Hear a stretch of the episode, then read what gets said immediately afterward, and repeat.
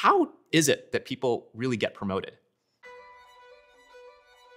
As the son of a working class single mother and a first generation college student, I was always told that it's all about putting my head down, doing the hard work, and letting my hard work speak for itself. It didn't occur to me until I entered into these elite professional spaces that doing your hard work is part of the equation, but it's not going to be enough if you want to get ahead and build a fulfilling career for yourself. It's not about following the spoken rules and the written rules. It's about understanding what's unspoken, the hidden expectations that your managers never tell you. My name is Gorick Ng. I'm a career advisor at Harvard, a member of the faculty at the University of California, Berkeley, and the Wall Street Journal bestselling author of The Unspoken Rules Secrets to Starting Your Career Off Right.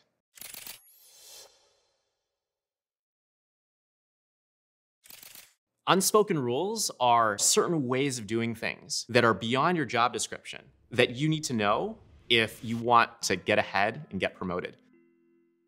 And they're what high performers do that they may not even realize.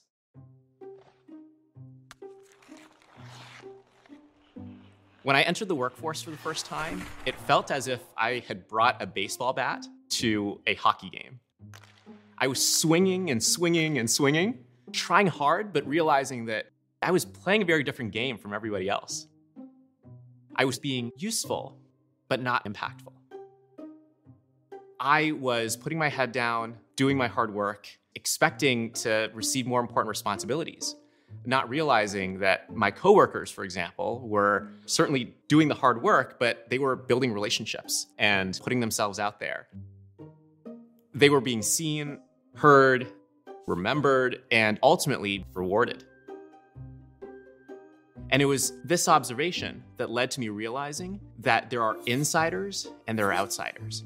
Insiders are those who have siblings, mentors, parents who've come before them, who can hand down some of these unspoken rules informally over the dinner table. Meanwhile, there are outsiders who don't know a soul in this new environment and who end up having to navigate these hidden expectations, often through trial and error. When I was first starting out, I saw a pattern. I saw some people getting promoted, ending up taking on more important responsibilities. Meanwhile, there were others from under resourced or underrepresented backgrounds who were struggling and ultimately quitting long before they even had a chance to prove themselves. The workplace is not a level playing field. If you feel like an outsider and you're feeling uncertain about what the expectations are going into a new job, unspoken rules can start bubbling to the surface. There are going to be hidden opportunities all around you to speak up, to get yourself invited to a meeting, to build a new relationship, to ask a question. These are all things that take a discerning eye to identify.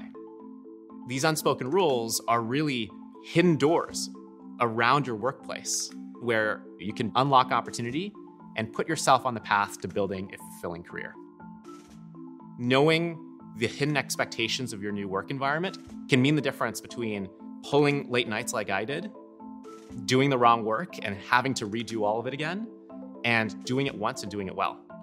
It can mean the difference between being seen and recognized by the higher ups and being plucked for a high profile opportunity and putting your head down, waiting for that promotion that may never come.